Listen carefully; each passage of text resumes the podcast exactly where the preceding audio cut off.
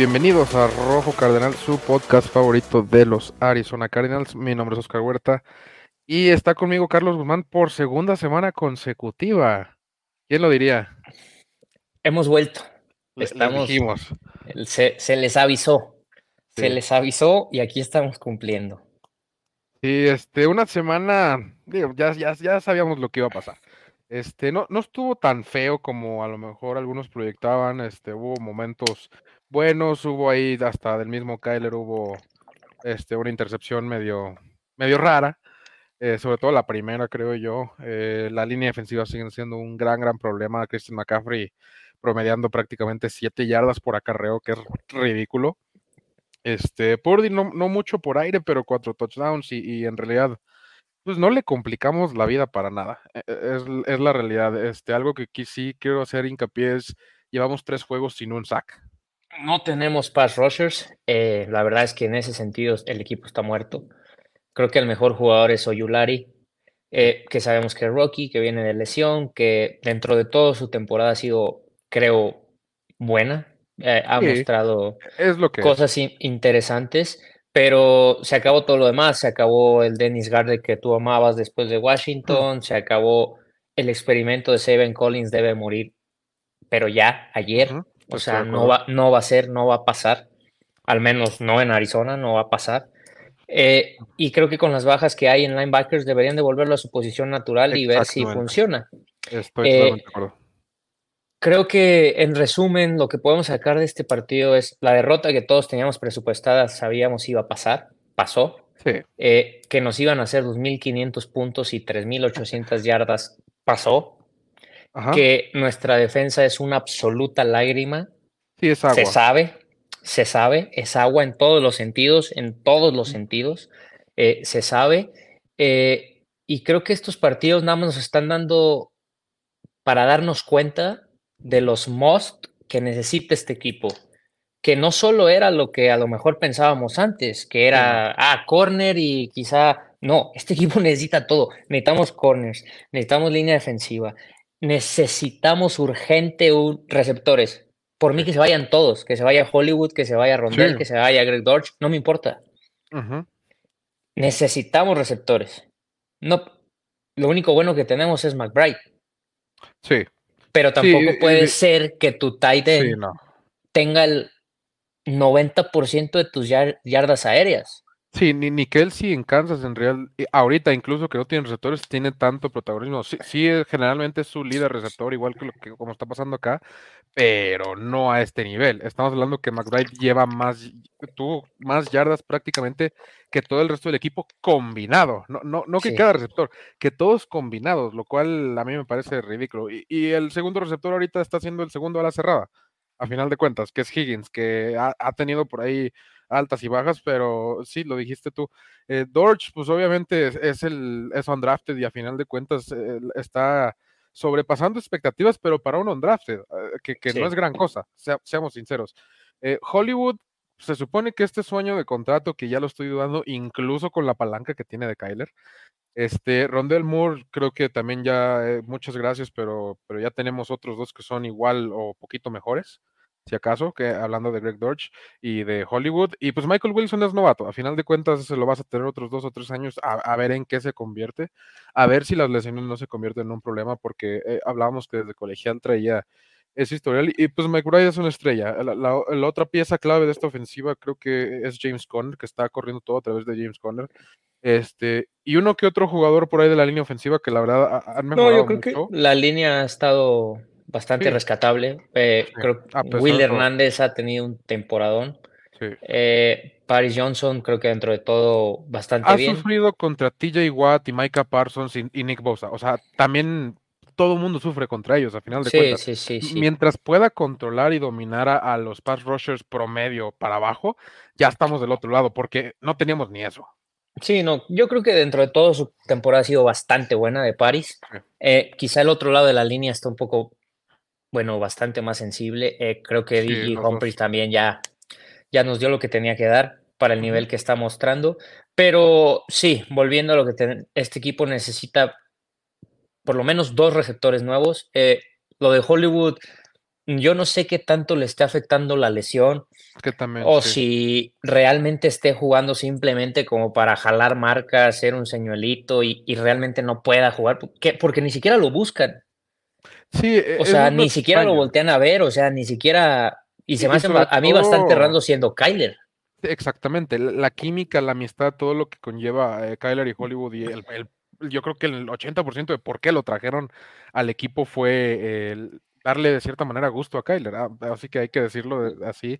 Y, y ha dado muy buenos partidos, me acuerdo cuando se lesionó No, Hopkins el y año yo- pasado. Y yo creo, lo hablábamos también tú y yo, los primeros juegos de esta temporada que volvió Kyler, Sacó la casta. solo porque Kyler lo perdió en dos, tres ocasiones. Sí, que, que eran touchdowns y touchdowns largos, que era de Kyler. Pero ya estos últimos juegos ni lo voltean a ver. O sea, que- ni cerca está el balón de él. O sea, no le tiran, no lo vean. No sé yo si la lesión sea, ¿sabes qué, güey? Pues simplemente vas a estar ahí como, Sí, que sea un parte del game plan. pues como un señuelito para jalar al, a- al esquinero uno, al dos del equipo rival y tan tan. Porque pues tampoco tenemos mucho que hacer. O sea, ¿quién metes en su lugar? ¿A Zach Pascal? Exacto. O ya no Sí, sé ni quién sigue atrás de Zach Pascal. Quiero pensar que va por ahí, pero la realidad es que Hollywood a estas eh, alturas creo que es más incertidumbre que realidad, cosa que no hablábamos hace unos cuantos meses. Sí, eh, lo que dices es, muy importante porque pronto vamos a llegar al momento de las renovaciones y, vamos a saber en realidad qué, qué pasó. Porque si lo renuevan incluso con estos números, entonces siempre fue así.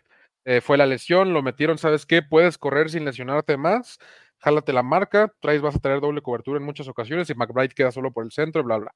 Así que podemos especular, sobre todo si lo renuevan. Si no lo renuevan, significa que sí estaba bien y simplemente decayó tanto su juego que, que ni, ni una recepción amerita en los, en los últimos dos juegos. Este, yo, yo también le voy más por el lado de la lesión y de y que lo están usando como un poco de anzuelo y que es parte del game plan porque por lo mismo que dijimos, es Kyler a final de cuentas, hay una química ahí que viene desde el colegial y, y por lo menos un target, pero ni siquiera eso tenemos. Eh, Sí, lo no, cual yo, sí, sí me yo llama la atención. creo, inclusive yo creo que estos siguientes juegos es muy viable que lo dejemos de ver. Yo Claro. pensaría que ya lo pongan inactivo, porque no, tampoco tiene ningún sentido. Sí, después eh, de Chicago. Es, es la realidad, pero bueno, como tú dices, yo creo que las acciones nos irán demostrando realmente qué es lo Claro. que estaba pasando. Pero sí, eh, Wilson ha dado flashazos, pero si no me equivoco, creo que ya a esta altura tiene más juegos lesionado que activo, Sí, eh, lo cual es alarmante, Sí, eh, claro. sobre todo siendo un novato. pues, si tú me dices, Sí, lleva eres 10 joven. años en la NFL, trae una, una carretilla de madrazos atrás que, bueno, anda con lo... Pero no, o sea, es novato y te avientas más de media temporada. Y la, el historial que trae de college de lesiones también es preocupante. Entonces, no, no puedes quedarte como con él, porque te ha dado Claro. ciertos flashazos. Sí, no. Este equipo necesita un wide receiver 1 urgente y, y también un wide receiver 2. Que yo creo que si dejas a Hollywood de wide receiver 2 sano, no está mal, Sí, no, para nada. para Así nada que, mal. Eh, se- sería un poco regresar a lo que teníamos con DeAndre Hopkins y, y Hollywood Brown, que, que pues, a veces los dos tenían juegos de 100 yardas simplemente porque uno trae doble, a veces triple cobertura, y, Sí. y Hollywood está uno contra uno contra el corner número 3, y pues e- es, algo fácil, es, es un balón profundo relativamente fácil. Pero pues así que eso da buen, buen segue a, a lo próximo que queremos hablar, que es el próximo partido, que es el de Chicago. Que está en una situación rara porque Chicago como que da unos partidos, unos super cuartos, me atrevo a decir, y luego se cae de una manera que, que parece peor que Carolina eh, en muchas ocasiones. Este es un partido ganable. Ay, es que para nosotros, ¿cómo te lo digo? O sea, es ganable porque creo que de todo lo que nos queda es el más ganable que tenemos, Sí, definitivamente. pero todos queda- los partidos para nosotros son perdibles. Sí, también, estoy, estoy O sea, de acuerdo. es, es la parte extraña. O sea, te puedo decir, ganable sí, sí es. Y si lo perdemos, ¿te sorprende? No, no me sorprende. tampoco. O sea, esa es la realidad de nuestro equipo. Eh, vamos a decir que es ganable porque es el más ganable que nos queda de todo el calendario. Sí, o sea, sigue Águilas de Filadelfia la próxima semana que, que están a punto de, de- están colapsando. Locos, sí, pero... Pero, pero... pero siento que un equipo malo, si se agarran a gigantes, a Arizona, que es la próxima semana, uno de esos, le van a meter todos los puntos que puedan para. No, pues de hecho, Filadelfia enfrenta a esta gigantes y luego a nosotros. E, le quedó de, perlas. Sí, sí, sí. Exacto. Entonces puede estar jugándose una mejor posición la próxima semana contra Arizona, lo, cual no beneficia nada para la gente que quiere que gane Arizona.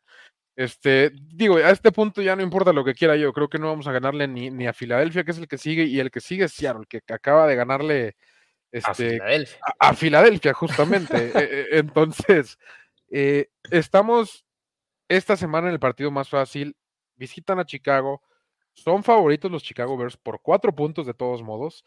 Este, y pues como dijimos, es muy probable que no juegue Hollywood, es muy probable que, que la defensa vaya empeorando, porque generalmente un equipo con poca profundidad, conforme avanza el año, va a ir empeorando.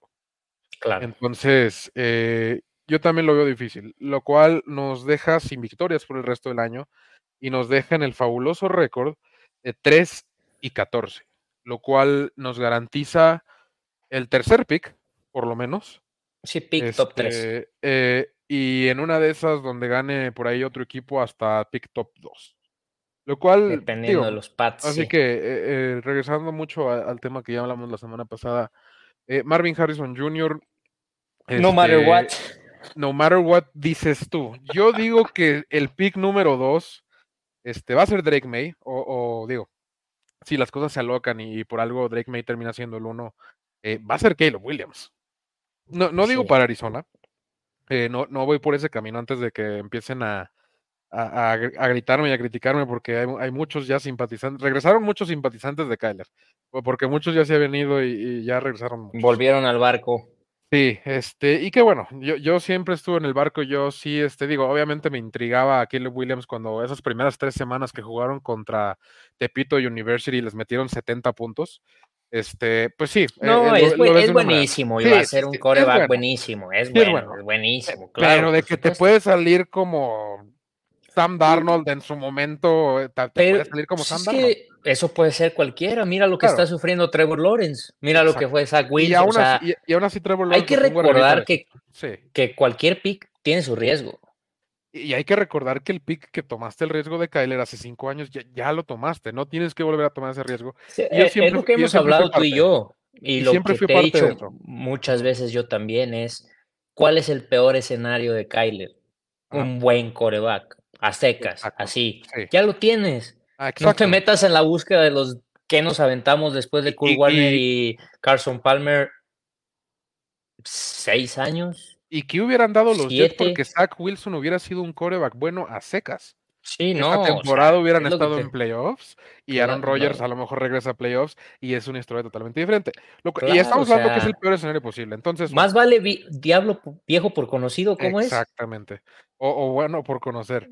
Pero entonces regresando a eso, si a lo mejor ese pick de Caleb Williams puede llegar a ver leer lo que vale Kyler, que, que digo, si es un coreback promedio a secas, estamos hablando de, de varios picks en la NFL vender ese pick también representa muchísimo, sobre todo viendo que la clase de agentes libres de receptores y la clase en general del draft de receptores es muy buena y muy profunda.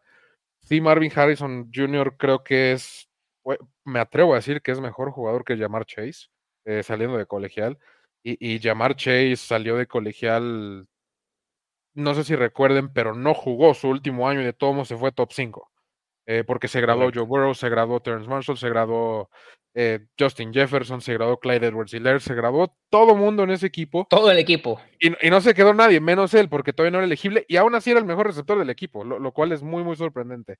Este, me atrevo a decir que es mejor que ese jugador, entonces, eh, sí, es una situación difícil, pero difícil de las buenas. Tú, tú dices, aunque estén dos, aunque te ofrezcan múltiples picks, Marvin Harrison Jr. en dos. Mira, sería muy difícil pasar un, un hall de muchísimos picks siendo el general manager, pero lo hemos hablado tú y yo también. Hay un cierto momento donde el manager y el coach deben decir, a ver, es ya. Sí, claro. O sea, por ellos, por el equipo, por, los, por el roster, por, por la afición, porque tampoco puedes vivir en reconstrucción cinco años. ¿Estoy de acuerdo? O sea, hay algún momento donde debe de decir, ok, yo quiero pensar que ellos podrían pensar, decir, bueno, el año pasado construimos, sabemos quién nos sirve, quién no, tenemos un chingo O de dinero, lo vamos, por lo lo vamos a gastar, limpiamos la casa, ahora viene nuestra gente, ahora vamos a invertir. Es el momento de decir, vamos a competir. Porque quieras o no, en ese momento, además de decidir, mano derecha Marvin Harrison, mano izquierda hold the picks, vas a decidir o mandar el mensaje, vamos a competir o seguimos pensando en un año, dos años más. Entonces, automáticamente ibas a mandar el mensaje a todo el mundo de, ¿sabes qué? Mi equipo ya lo veo, ya voy con la mentalidad de ir por todo, Ujú. o todavía no los vemos y estamos, seguimos pensando en largo plazo, Sí. que esa es, esa es la realidad detrás de- también de ese pick. ¿Qué, qué, qué nos queda a nosotros como fans? Con la- cualquiera de las dos vamos a ser felices. Sí, no, digo, a final de cuentas, como digo, es, es un buen problema que- el cual tener.